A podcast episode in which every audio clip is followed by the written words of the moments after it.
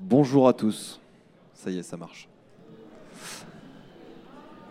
Aujourd'hui, on se retrouve pour parler euh, avec l'IFBM euh, des bières sans alcool en microbrasserie. Donc l'idée là, c'est de vous présenter un, grand, euh, un grand aperçu, un grand aperçu de, ce qu'on a pu euh, travailler euh, à IFBM sur euh, la partie bière sans alcool, un marché qu'on a vu grandissant. Et puis, donc moi c'est Thomas, je suis formateur et consultant en brasserie à IFBM sur les microbrasseries et, et autres. Et je vais donc commencer par vous présenter l'IFBM, l'Institut français de la brasserie malterie. Euh, donc euh, initialement on a été créé en 1962 à la suite de la fermeture du centre technique de l'école de brasserie de Nancy qui a fusionné avec euh, d'autres écoles d'agroalimentaire et donc les différentes entités du monde brassicole de l'époque ont choisi de créer un centre technique indépendant pour pouvoir ben, les assister sur la partie de la filière. On retrouvera aussi peut-être que euh, certaines brasseries ont entendu parler du, groupe Caltech. Le groupe Caltech qui est euh, une filière euh, qui appartient à IFBM, qui a été créée pour, faire pour proposer de l'analyse toujours sur la filière orge malte bière, afin d'assurer un service qualitatif auprès des brasseries et pouvoir répondre un petit peu sur tout ce qui est matière première. À IFBM, qu'est-ce qu'on fait euh, concrètement pour euh, la brasserie et, les brasseries? Donc on a de la formation, euh, on est principalement connu là-dessus, formation tout niveau en brasserie, en malterie, nouvel entrant, perfectionnement, des cadres en brasserie, etc. On a une équipe qui fait de la recherche et du développement sur les recettes, sur les procédés, sur les matières premières. Euh, et puis on fait aussi donc tout ce qui va être audit de procédés, des accompagnements de brasserie, euh, des lancements de brasserie, des mises en place de nouveaux matériels, euh, de la résolution de problèmes, etc. Mais on n'est pas forcément là pour ça, et euh, on va plutôt s'occuper de la bière sans alcool ou low alcool euh, en microbrasserie. Alors on va commencer rapidement par une petite introduction. Pourquoi la bière sans alcool? Bah, Tout simplement parce qu'aujourd'hui, euh, et depuis quelques années, on voit que c'est un secteur qui est grandissant, c'est un secteur qui est demandé. Vous avez même pu voir, euh, je pense, plusieurs euh, brasseries vous proposer des produits sans alcool sur ce salon. Hein, on, on remarque vraiment qu'on a une grosse euh, augmentation de la part de marché euh, du secteur sans alcool. 11, euh, 111 euh, millions sur le chiffre d'affaires mondial. On retrouvera une séparation quasi équilibrée entre ce qui va être sans alcool blonde et puis les bières aromatisées sans alcool. Donc où là on peut peut-être avoir une réflexion en se disant bah, peut-être qu'on peut augmenter les produits avec moins d'intrants et, essayer de proposer des choses peut-être plus intéressantes pour les consommateurs. Alors, au niveau de la législation de la bière sans alcool, c'est un, ça va être séparé en, on va dire, euh, trois catégories ou, deux catégories. L'idée, c'est que euh, en dessous de 0,5%, on est sur de la bière sans alcool réel. Euh, la bière sans alcool, ça veut dire que on est sur un produit qui est défini par son absence d'alcool. On va être obligé de déclarer notre liste des ingrédients et les déclarations nutritionnelles qu'on va retrouver sur plein d'autres euh, produits euh, agroalimentaires que vous pouvez retrouver. Et au niveau fiscalité, ben, c'est assez facile, hein, il n'y a pas d'alcool, donc c'est euh, une taxe à 5,5% en TVA. En boisson non alcoolique, alors si évidemment il y a euh, trop de sucre euh, ou euh, enfin trop de sucre, plus de sucre euh, ou euh, des édulcorants, on aura une taxe euh, édulcorant ou boisson sucrée qui se rajoutera à ce produit. Euh, et il n'y a pas de droit d'assise, donc on n'a pas de, droit d'assise à payer sur ces produits. 1,2% aujourd'hui, euh, on est encore en dessous de 1,2% en catégorie bière sans alcool. Cette fois-ci, euh, on doit continuer aussi d'apposer une liste nutritionnelle et la liste des ingrédients. Toujours pas de tolérance pour le taux d'alcool. Et par contre, voilà, la différence, c'est qu'ici, la TVA monte à 20%, parce qu'il y a de l'alcool, jusqu'à 1,2%. Euh, et on va commencer à payer des droits d'assises. Alors en taux réduit, ça reste euh, accessible. Par contre, attention, euh, sur cette catégorie, il y a des grosses discussions en ce moment en cours qui commencent à réfléchir à placer tout ce qui va être, en fait, éliminer cette catégorie et toutes les bières sans alcool se situeront sur des, quelque chose à moins de 0,5%. Donc pour tout ce qui est brasserie, qui est en train de développer des recettes, etc., ça peut être intéressant de commencer directement à travailler sur un produit qui va être vraiment bas, à 0,5%, pour pouvoir bah, s'adapter à ce changement de législation qui va arriver plus ou moins rapidement. Ensuite, on va retrouver les bières à 2,8, hein, ce qu'on peut retrouver euh, sous les appellations euh, bière de table euh, ou autres.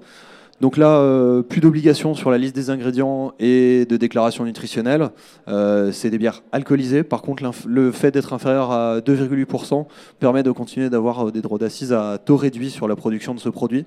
Donc toujours des, un coût inférieur sur, sur ça. Et enfin, supérieur à 2,8, c'est euh, de la bière avec les taxes classiques, bon, euh, réduits euh, de si on est une petite brasserie ou une grosse brasserie. Mais là, on, ne trouvera plus de, tolérance. Alors, sur ces deux catégories, effectivement, on voit aussi qu'il y a une tolérance sur le taux d'alcool qui va être apposé. Hein, on va retrouver, bah, pour pouvoir s'assurer, en fonction des prods qui vont être produites, on va avoir un taux d'alcool avec une tolérance, ce qui est pas du tout le cas pour ce qui est sans alcool, parce qu'évidemment, on veut protéger les gens qui veulent ne pas consommer d'alcool. On veut leur éviter euh, d'avoir quelque chose euh, de dangereux. Donc on voit que là, on peut commencer à réfléchir sur voilà, 1,2, 0,5. Ça va pas du tout être la même chose au niveau réalisation, au niveau process. Donc ça peut être quelque chose de compliqué.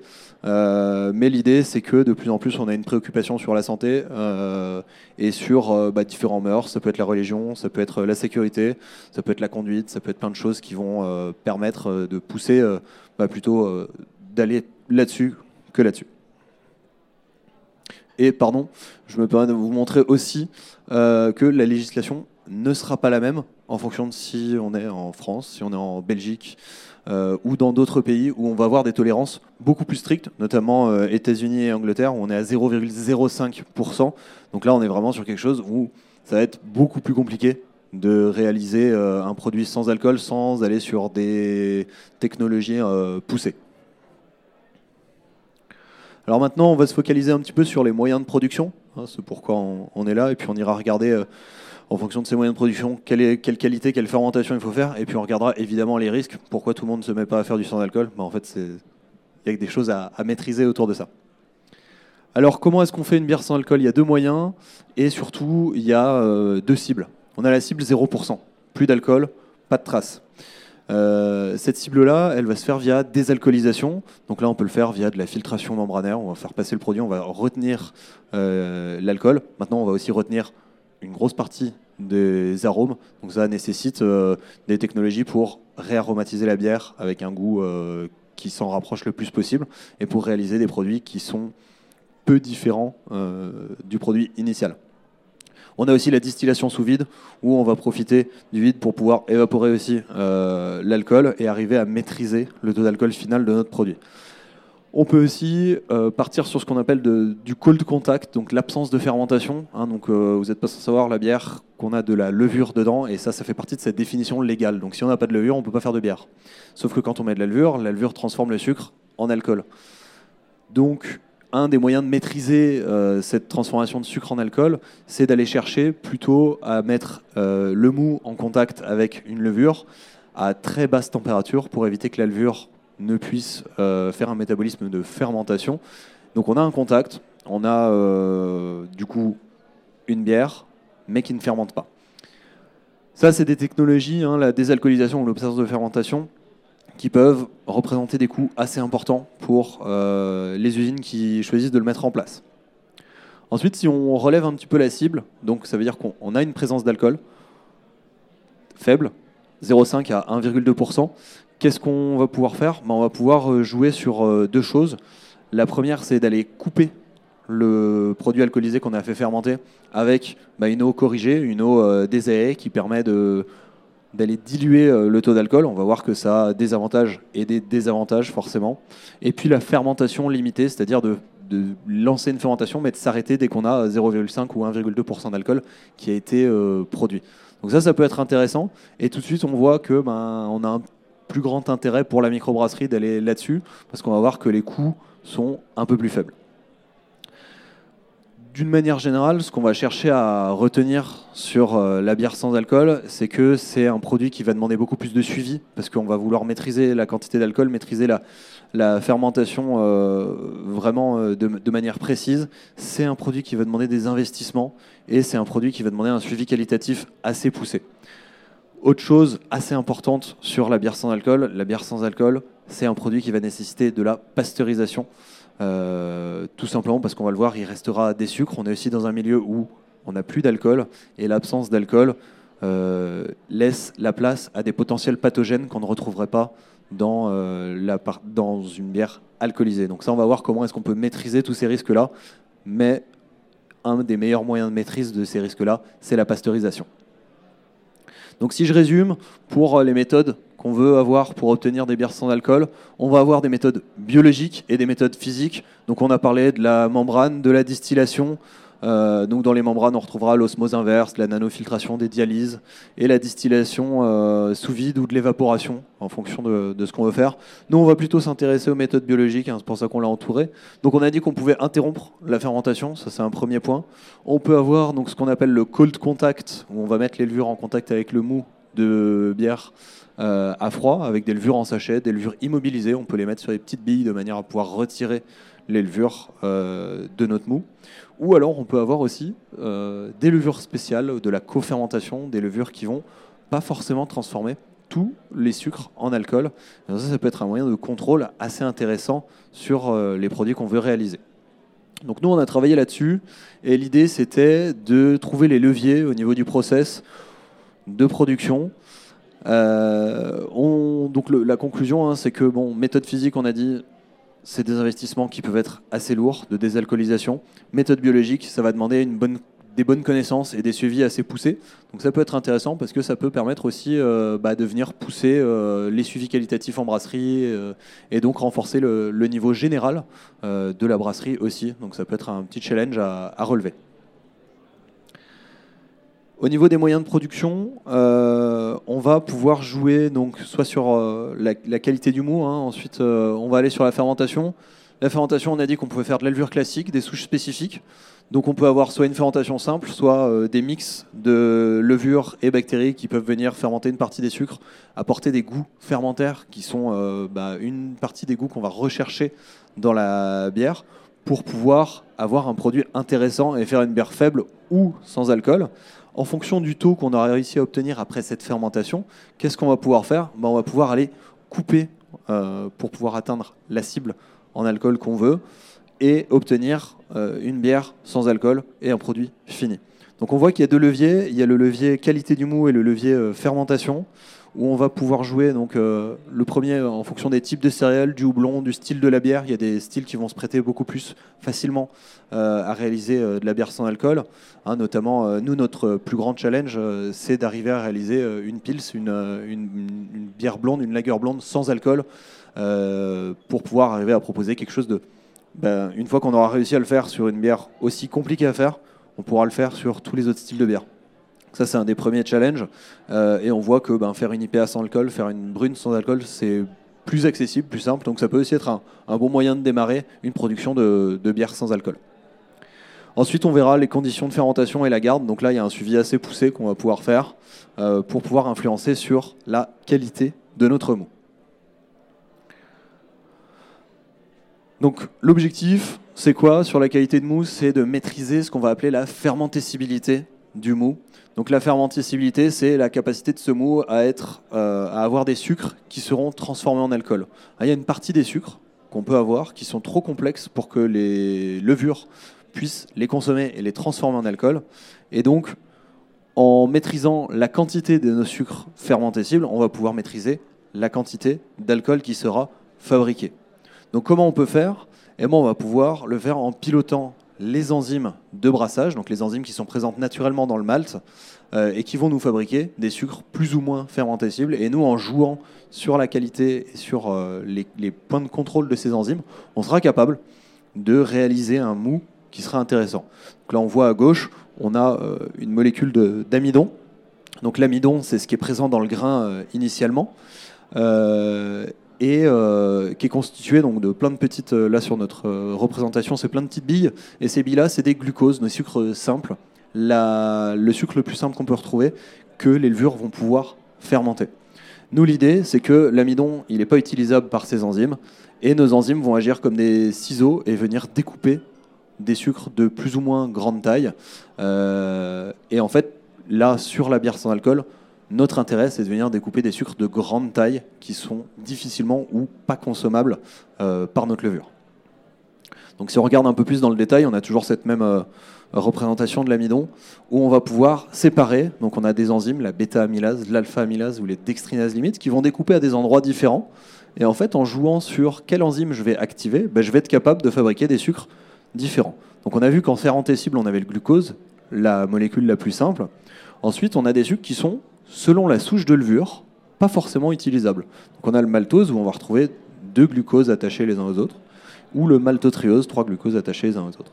Après, on a vraiment, à proprement parler, les sucres non fermentescibles, les dextrines, euh, qui eux vont apporter la, rondeur notamment.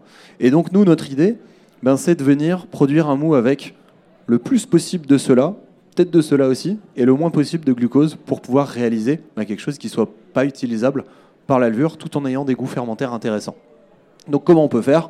Ben, On va voir qu'il y a certaines enzymes, hein, la bêta-amylase, qui va nous faire des sucres fermentescibles, hein, les rouges ou les oranges, et donc celle-là, on ne va pas forcément vouloir trop l'activer euh, au moment du brassage pour limiter son fonctionnement. A l'inverse, on a l'alpha-amylase qui a tendance à nous faire des sucres longs, des sucres non fermentescibles, qui sont les plus intéressants pour pouvoir réaliser un mou euh, qui sera peu fermentescible par la. Donc si on vient comparer rapidement quelles sont les conditions optimales de ces enzymes, les enzymes vont s'activer à des températures et à des pH, euh, une acidité donnée, pour avoir un fonctionnement optimum. Donc l'idée c'est de faire quoi? Bah, C'est de enlever la bêta-amylase de son fonctionnement optimum pour pouvoir avoir l'alpha-amylase qui va travailler le mieux. Donc ce tableau, il nous représente quoi? On voit que l'alpha-amylase, on va travailler à des températures 70-74 degrés. La bêta, 62-67, et on voit surtout que la bêta-amylase est inactivée à 70 degrés. Donc là, c'est intéressant, c'est qu'on peut se dire, si je dépasse la température de 70 degrés euh, au moment de mon empâtage, je vais pouvoir détruire les bêta-amylases et faire fonctionner exclusivement les alpha-amylases et former moins de sucre fermentescible. Donc c'est ce qu'on voit ici sur les paliers d'empâtage, hein, ce que le brasseur va réaliser euh, à la première étape quand il va mélanger le grain avec l'eau, où on va peut-être plutôt jouer, au lieu d'aller jouer sur les sucres fermentescibles, les paliers de température, on va aller jouer vraiment sur des paliers de température plus élevés.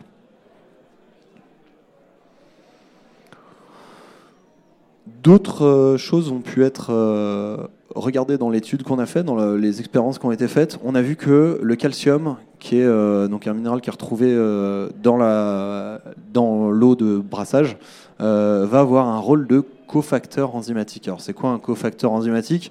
C'est tout simplement qu'il va favoriser l'action de certaines enzymes. Donc on s'est rendu compte que le calcium, il avait à la fois une possibilité de booster les enzymes qui fabriquent des sucres non fermentescibles, mais aussi les enzymes qui fabriquent des sucres fermentescibles. Donc un petit peu compliqué d'arriver à gérer comme il faut le calcium. On pourrait réfléchir à le mettre à différents moments euh, dans l'eau de brassage, mais nous on a choisi plutôt de pas forcément le prendre en compte parce que complexe à utiliser. Autre chose qui est intéressant, c'est ce qu'on appelle le pouvoir diastasique. Le pouvoir diastasique, en fait, c'est la capacité de notre malt. Hein, le, malt, c'est donc euh, normalement, enfin, principalement de l'orge qui a été euh, transformée, euh, qui, on a, sur lequel on a fait une, première fermentation. Et euh, cette fermentation a pour but de donner une quantité d'enzymes, les bêta-amylases, qui vont nous permettre de dégrader en sucre. Et en fonction du pouvoir diastasique de notre malt, eh ben on va pouvoir choisir sur sa capacité à bien travailler ou non. Un brasseur aurait tout intérêt à choisir un malt avec un bon pouvoir diastasique pour aller exploiter un maximum euh, des sucres et les transformer en alcool pour pouvoir en faire un produit qualitatif comme il le souhaite. Aujourd'hui, ici, nous, on va chercher à avoir un malt avec peut-être un moins bon pouvoir diastasique pour pouvoir, en fait, toujours jouer contre la possibilité de transformer ces sucres en alcool. Enfin, l'amidon en sucre, puis en alcool. Donc on voit qu'il y a tous ces paramètres un petit peu compliqués, qu'on peut euh, des couches en plus sur lesquelles on va pouvoir travailler. Et euh, dans notre plan d'expérience, nous on a choisi d'en retenir quatre. On a choisi de retenir donc la température de brassage. Donc là, vous voyez des petits brassins conventionnels en, 500 grammes. L'idée, c'est qu'on a vraiment démarré comme ça, sur des petits brassins sur lesquels on a choisi les températures. On a joué sur les paramètres température, les paramètres de pH, l'acidité. On a joué sur les paramètres donc du pouvoir diastasique en fonction ben, de la qualité du malt qu'on va choisir. Et puis on a joué sur le paramètre du calcium afin de déterminer les meilleurs leviers pour avoir des conditions idéales. Une fois que ça, ça a été fait et qu'on a déterminé les meilleurs leviers, on a pu ensuite faire un scale-up, monter sur la brasserie 1 hectolitre plus sur la brasserie 20 hectolitres pour pouvoir réaliser les produits. Donc l'objectif de tout ça, c'était quoi? C'était d'avoir un mou qui fermente le moins possible pour avoir le moins d'alcool possible derrière. Donc si on fait un petit bilan de nous, ce qu'on a, pu, euh, observer, on voit que, donc si on, regarde, euh, si on revenait en arrière sur euh, le, tableau qui présentait l'activité optimale de nos enzymes, on voit qu'il y avait le pH qui jouait, et on se rend compte que si on a un pH élevé au moment de verser le malt avec l'eau, on a une, moins bonne fermentabilité, donc ça va favoriser les sucres non fermentescibles. Donc ça c'est super intéressant, ça veut dire que on va à l'encontre de ce que nous, en, tant que formateurs, on va dire aux brasseries de faire, c'est-à-dire corriger l'eau pour avoir les bons pH, pour pouvoir bien brasser, pour avoir des bons rendements. Et bien là, à l'inverse, on ne va pas corriger l'eau, on va chercher à avoir un pH élevé pour avoir le moins bon, euh, une moins bonne transformation de l'amidon en sucre fermentescible et donc en non fermentescible. Le calcium, on a vu, hein, effet positif, effet négatif. Euh, donc pas forcément intéressant dans ce, dans ce plan d'expérience. Il faut plutôt utiliser le calcium euh, dans le sens euh, de l'utilisation du profil d'eau désiré hein, en fonction de, de l'eau avec laquelle on va brasser. On va pouvoir faire ressortir plus ou moins certains arômes, certaines complexités du, du, produit. Et donc il va plus jouer sur le ressenti que sur la capacité de notre brassage à faire des sucres non fermentescibles. La température, la température sans surprise, on s'est rendu compte que eh ben, quand on passé 70-72 degrés, on commençait à fabriquer beaucoup plus de sucre fermentescible, donc ce qui est beaucoup plus intéressant. Donc ça c'est premier levier vraiment identifiable qu'on a pu faire. Et puis le pouvoir diastasique, l'idée c'est d'aller limiter le pouvoir diastasique en ajoutant tout simplement moins de malt et d'utiliser des céréales qui n'ont pas été maltées pour avoir une absence de ce pouvoir diastasique et donc avoir euh, quelque chose de, moins fermentescible. Donc là, on va favoriser euh, plutôt des grains neutres dans les ajouts de grains crus, parce que sinon, on va avoir un goût très céréalier qui peut euh, rester assez important vu que c'est pas fermenté, et on aura l'impression de plus boire du mou de bière que de boire une bière fermentée. Et le but, c'est vraiment d'arriver à avoir un résultat qui ressemble, qui, qui est une bière, mais sans alcool. Donc là, on peut imaginer travailler plutôt sur des flocons pour avoir une facilité de travail, et puis aller chercher des grains assez neutres, le maïs, le riz, qui peuvent apporter euh, peu d'aromatiques euh, néfastes pour notre produit. Donc ça a donné quoi ça? Ça nous a donné euh, un mou à faible fermentabilité versus un mou classique. Donc là on est allé comparer les différents sucres en fonction de leur, leur taille.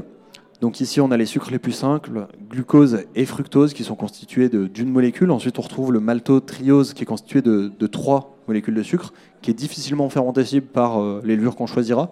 Les dextrines, on a dit, c'est les grands sucres qui sont euh, absolument pas euh, convertibles. Et puis on a le maltose, les, doubles, doubles glucoses qui peuvent être fermentés. Et là, on se rend compte que quand on fait, quand on essaye de toucher tous les paramètres, de plier tous les leviers, euh, pour faire un mou à faible, fermentabilité, eh ben on arrive à faire bondir euh, les dextrines, donc les sucres complexes qui ne seront pas fermentés par les levures. Et donc on voit déjà, ça c'est un, beau progrès, c'est qu'on est capable de réaliser un mou avec beaucoup plus de dextrine, juste en jouant sur ces, quatre paramètres, ces trois paramètres-là, parce qu'on a enlevé le, calcium de tout ça. Donc là, très intéressant. Et puis maintenant, bah, il va falloir choisir comment est-ce qu'on va pouvoir rebondir euh, au niveau fermentation pour continuer d'aller pousser plus loin cette non-fermentabilité de notre produit. Donc au niveau de la densité du mou aussi, on va pouvoir rebondir. Hein, le, mou, euh, plus il y a de sucre, plus il y d'alcool. Et on va pouvoir faire plusieurs choses. Donc là, on a euh, l'idée, c'était euh, de pouvoir continuer de couper parce que très difficile de réaliser un mou avec qui va, nous donner 0,5% juste en fermentation. Les essais qu'on a fait nous ont monté à 1%, 1,1 des choses comme ça. Et donc l'idée, c'est de faire ces mous-là et puis de les couper avec de l'eau pour avoir un résultat euh, en dessous de 0,5 et qualitatif. Alors on, est parti d'une bière à 12 plateaux pour faire un produit euh, soit à 4% qu'on a dilué à 1,2, soit à 1,2 qu'on a dilué jusqu'à 0,5. Euh, et donc on fait des mous très concentrés avec des levures très expressives qui vont former clairement c'est imbuvable en sortie de tank et une fois coupé, et ben, du coup ça dilue aussi les arômes et ça donne un résultat qui peut être intéressant euh, en, finale. Donc l'avantage, bah, c'est qu'on va pouvoir continuer d'exprimer la levure parce qu'on va faire une vraie fermentation, on va réaliser une vraie fermentation de la levure. Euh, on va pouvoir travailler sur des volumes intéressants parce que du coup, en coupant, on va augmenter aussi les volumes. Donc on peut brasser des petits volumes qui vont euh, s'augmenter on n'a plus besoin de faire qu'aussi une bière standard finalement, parce qu'on va faire une bière qui va un mou qui va réellement fermenter, et on est capable, en coupant, de maîtriser le taux d'alcool. Le gros problème de tout ça, ben, c'est que il faut savoir couper comme il faut. Hein. il faut avoir les bons volumes euh, et les bons calculs de volume. Il faut produire de l'eau désaérée, parce que vous n'êtes pas sans savoir que l'oxygène et la bière ben, ça fait pas bon ménage. On va avoir des problèmes de bière qui vont vieillir trop vite, qui vont même euh, être pas forcément très buvables au niveau euh, qualité. Et puis on a un gros problème, c'est la perte de mousse. Plus on met d'eau, plus on va diluer les protéines qui vont s'occuper de nous faire une belle mousse. Et donc forcément, euh, plus on met d'eau et moins on a de mousse. Et donc ça, ça peut jouer vraiment sur un paramètre complexité du produit où on va perdre aussi, en plus de la mousse, cette capacité de notre produit bière à retenir les bulles, à avoir une pétillance. Et on aura quelque chose qui aura plus une pétillance de limonade que de bière. Donc c'est une, première solution, c'est une première proposition, mais on va voir qu'avec la fermentation, on est capable de se proposer d'autres euh, solutions. Donc la fermentation, on a fait des essais où on a pris des levures qui sont euh, incapables de fermenter le maltose, donc euh, ce sucre qui est composé de, de deux glucoses. Et puis on en a pris qui sont incapables de fermenter le maltotriose, donc 3 glucoses. Ça veut dire qu'elles bouffent quand même euh, le maltose. Et là on a fait des essais et on se rend compte avec euh, différentes souches, euh, donc qu'on arrive avec des maltoses négatives, donc qui ne fermentent pas le, maltose, d'obtenir 0,5% juste grâce à la fermentation. Donc là, grand pas en avant, super intéressant. Bon, le souci, c'est que ces levures, elles ne fermentent pas le maltose, mais peut-être qu'elles fabriquent aussi des arômes qui peuvent être assez désagréables. Et donc là, il faut savoir ménager aussi ce qui va se passer. Pour les maltotrioses négatives, en moyenne, on atteignait 2,4% d'alcool, ce qui est bien pour faire des bières faibles en alcool, mais pas forcément pour faire des bières sans alcool. Donc dans le choix de notre levure, il y a quoi? Il y a trois choses qui vont nous importer. maltose négative, donc qui ne fermente pas ces sucres à deux molécules. Euh, faible concentration d'alcool, malheureusement, il y a peu de souches qui sont disponibles. Donc là, c'était déjà difficile d'aller chercher dans les banques de levures qui existaient pour pouvoir ben, avoir des levures euh, qui fermentent uniquement le glucose. Et le problème, c'est que si on laisse des sucres, ben, on laisse la possibilité à des potentiels contaminants, d'autres levures, d'autres bactéries, de venir bouffer ces sucres-là et d'avoir des contaminations et d'avoir de l'alcool créé, mais aussi des faux goûts créés. Ensuite, on a la possibilité donc d'avoir une maltotriose négative pour faire des, faibles en alcool, qui va consommer deux types de sucre, glucose et maltose, qui nous fait des bières faibles en alcool, avec euh, qu'on va pouvoir couper s'il y a besoin. Et là, par contre, beaucoup plus de choix dans les levures sèches actives, donc beaucoup plus accessible pour une microbrasserie qui souhaiterait travailler en levure sèche. Ensuite, on a la solution cold contact, donc où là l'idée c'est d'utiliser une levure pâteuse avec très peu de cellules par millilitre, donc une population de levure assez faible, euh, et de limiter un maximum la fermentation. Donc ça, c'est les trois solutions qui se prêtaient à, ce qu'on pouvait faire. Euh, avec, on s'est donné comme objectif en fin de fermentation, c'est d'avoir quoi? Ben, C'est d'avoir beaucoup de corps, une densité intéressante pour pouvoir ben, éviter ce côté aqueux. Hein, l'idée, c'est que euh, dans une bière sans alcool, on veut avoir la même sensation que de boire une bière alcoolisée. Donc pour ce faire, ben, on réfléchit à avoir des densités importantes, 5 plateaux, 7 plateaux, euh, donc des sucres, beaucoup de sucres résiduels. Et l'autre objectif, ben, c'est d'avoir un goût fermenté agréable. Euh, donc là, on peut réfléchir, on a dit, à une fermentation haute qu'on va avoir euh, en haute densité, et puis ensuite on va couper. Donc on fabrique beaucoup d'arômes, et ensuite on coupe avec de l'eau pour avoir quelque chose de plus agréable. Des températures élevées de fermentation sont, euh, ça c'est un, bon moyen de levier. Hein, en, montant la, température de fermentation, nos levures vont fabriquer beaucoup plus d'arômes, et on sera capable, une fois dilué, bah, d'avoir quelque chose qui va ressembler beaucoup plus à une bière fermentée. Le dry hopping, très très bon moyen euh, de venir euh, aromatiser, apporter un, arôme bière, mais forcément qui dit dry hopping bah, dit euh, style houblonné, et on se rapproche un peu plus des PLL, des, bah, des arômes qu'on peut avoir d'un dry hop. Autre chose qui nous a surpris, qui était assez intéressant, c'est la garde froide. Hum, plus la garde froide était longue, plus on arrivait à vraiment bien affiner ces arômes bière avec euh, la, levure. Et du coup, on recommande en moyenne 4 semaines de euh, garde à 4 degrés. On peut descendre jusqu'à 2 degrés. presque jusqu'à zéro, mais attention, il n'y a pas d'alcool qui empêchera votre produit de geler. Donc là, euh, on n'est pas comme sur une bière alcoolisée, on peut descendre à moins 2 pour la garde, il faut faire un petit peu attention. Par contre, très intéressant, et cependant, si on a une contamination et qu'on laisse 4 semaines, eh ben, la contamination risque de bien pouvoir se développer, même si on est à froid. Donc ça, c'est quelque chose à maîtriser et à surveiller sur notre euh, garde et sur notre fermentation. Alors forcément, on a parlé de, différents leviers, euh, mais ces leviers vont aussi avec des risques de produire de la bière sans alcool ou faiblement alcoolisée. Euh, les risques microbiologiques, c'est quoi?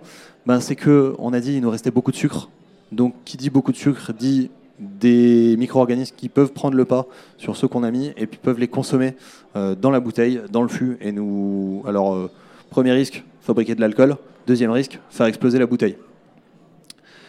On a aussi le gros problème, c'est que comme il y a peu de fermentation, l'acidité de notre produit ne va pas chuter. On a un pH qui va rester autour de 5,2 5,4 et nous on va devoir acidifier le milieu, ce qu'on n'a pas besoin de faire euh, quand on a une bière classique. Mais nous, on va acidifier le milieu pour essayer de descendre à 4,2, 4,3, tout simplement pour limiter les risques pathogènes, donc euh, qui seraient euh, un problème pour la santé. On a un taux d'alcool qui est faible, donc là, même topo, problème de pathogène qui peut apparaître en dessous de 0,5%. On n'a plus de compétition de nos levures face à d'autres micro-organismes aussi. Et donc ça, c'est un risque en plus à prendre.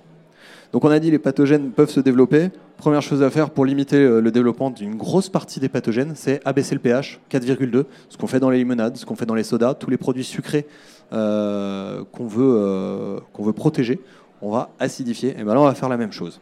Donc 4,2, et là on va pouvoir utiliser de l'acide citrique, de l'acide lactique, donc des acides assez simples euh, et assez facilement utilisables et trouvables en, alimentaire. Ce qu'il faut retenir, c'est que la moindre levure dans votre produit entraînerait une refermentation massive et, euh, bon, moindre problème, la bière gicle à l'ouverture, euh, beaucoup plus gros problème, la bière explose chez votre client et blesse quelqu'un. Donc la conclusion, c'est quoi? C'est la pasteurisation qui est obligatoire, détruire tous les micro-organismes qui sont à l'intérieur avant consommation. Alors comment est-ce qu'on peut faire ça? Il y a plusieurs moyens. La filtration stérile, on fait passer à travers un filtre qui va retenir tous les micro-organismes. Euh, ça peut être compliqué parce qu'il peut y avoir des colmatages, etc. Et puis on ne va pas pasteuriser le contenant, donc la bouteille ou euh, la canette. On peut avoir de la flash pasteurisation. Flash pasteurisation, donc on va chauffer très rapidement et refroidir très rapidement notre produit pour détruire les micro-organismes sans détruire le goût. Donc c'est assez intéressant d'avoir comme pasteurisation. Mais par contre, ça nécessite de vraiment avoir un embouteillage extrêmement propre parce que à nouveau, on va pas protéger, euh, on va pas euh, pasteuriser notre euh, contenant. Nous, ce qu'on a comme recommandation, forcément, c'est le tunnel de pasteurisation où là, on va remplir notre produit, notre contenant, pardon, fermer tout ça, et là, ça va passer dans un tunnel qui va monter en température nos canettes ou nos bouteilles, redescendre en température aussi. Pour pouvoir détruire les micro-organismes dans le produit, mais aussi qui étaient potentiellement sur le contenant et qui vont sécuriser forcément le produit. En sachant que les trois sont possibles, celui-ci est euh, le, plus, euh, le plus safe, on va dire. Évidemment, qui dit problématique de micro-organismes dit contrôle microbiologique sur tous les lots de bouteilles qui partent. Donc là, ça demande un suivi qualitatif assez important. On peut travailler avec un laboratoire, on peut travailler avec des tests qui peuvent être faits chez nous à la brasserie aussi, en faisant attention ni de faire des bombes, ni de fabriquer de l'alcool avec nos bouteilles qui risqueraient d'exploser. Donc si je reprends, trois choses qu'on va pouvoir faire. On va pouvoir commencer par surveiller notre diagramme de brassage. On a vu qu'on avait des températures d'empattage assez hautes, pas de correction du pH qui peuvent nous permettre d'avoir des sucres non fermentés cibles. Le choix de la souche de levure, ça c'est les premières choses qu'on va pouvoir choisir. Choisir une bonne levure qui fermente pas trop, Ensuite, derrière, on va pouvoir rebondir pour venir masquer certains arômes qui ne nous intéressent pas euh, dû à l'absence de fermentation. Bah, c'est de faire des choix sur les céréales, sur les maltes, faire des choix sur les houblons aussi pour venir euh, combler un, certain vide de l'absence de fermentation. Et enfin, on va pouvoir, donc le troisième choix, le troisième euh, levier, c'est d'aller jouer sur ben, le coupage, donc de faire une bière haute densité, puis de venir la couper avec de l'eau désaérée et stérile, et de jouer aussi sur la qualité de l'eau de brassage, on va voir qu'en jouant notamment sur un ratio chlorure et sulfate, on est capable de venir jouer sur la rondeur ou l'astringence, le côté sec de l'eau. et notamment, ce qui ressort bien sur les bières sans alcool, c'est de venir jouer avec quelque chose d'assez astringent, d'assez sec, pour donner une impression de présence en bouche. Donc, contrairement à on pourrait se dire, on voudrait beaucoup de rondeur, beaucoup de sucre. en fait, le sec marche plutôt bien. Et on peut notamment jouer avec les polyphénols qu'on peut retrouver dans le houblon, donc des tanins, tout simplement, et utiliser des houblons sous des formes moins transformées, par exemple le cône de houblon, vraiment sous sa forme euh, juste séchée, qui apportera plus de tanin, plus d'astringence et qui peut renforcer cette sensation de corps dans la bière. Et enfin, dernier point, hein, euh, on n'oubliera pas la température de fermentation qui va permettre de emmener pas mal d'arômes ou à l'inverse de limiter le développement, euh, la transformation des sucres en alcool. Donc voilà pour cette courte présentation euh, sur les, bières sans alcool. Merci euh, pour euh, votre attention. Et puis, bah, si vous avez des questions sur le produit, peut en discuter maintenant. Sinon, on a notre stand sur lequel vous pouvez passer pour discuter de tout ça.